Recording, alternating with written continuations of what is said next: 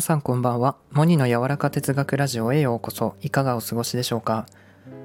はい今回話すのは社会の枠組みを超えるということなんですがまず考えたいのが人が恥ずかしさを感じる時ってどういう時だろうということを考えたいんですけど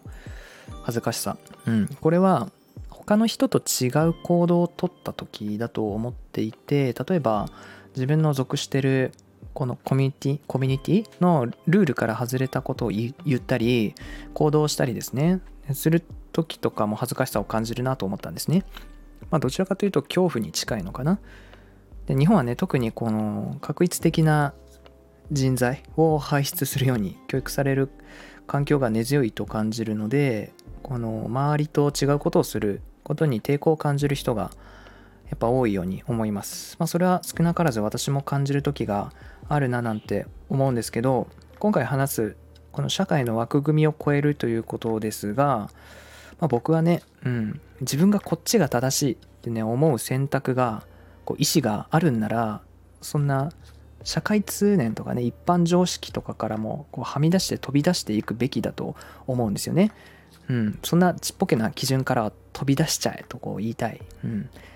あなたはもっと自由な存在だと思うし社会の常識の範囲内でのびのびとできるほど狭くないと思います。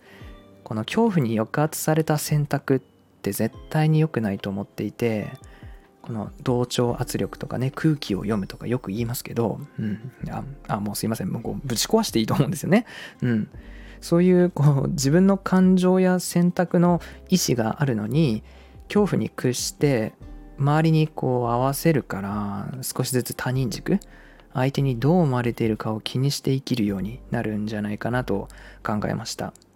うん、そうしたら少しずつ少しずつこう自分の人生のはずなのに他人の人生他人のゴールに進むようになっていくと思うんですね。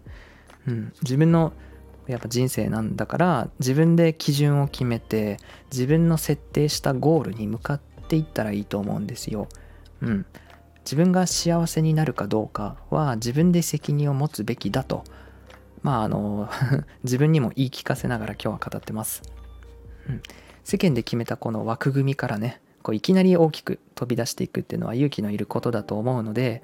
最初は少しずつバレない程度にねはみ出していきながらベクトルを変えていきたいななんて思いますね。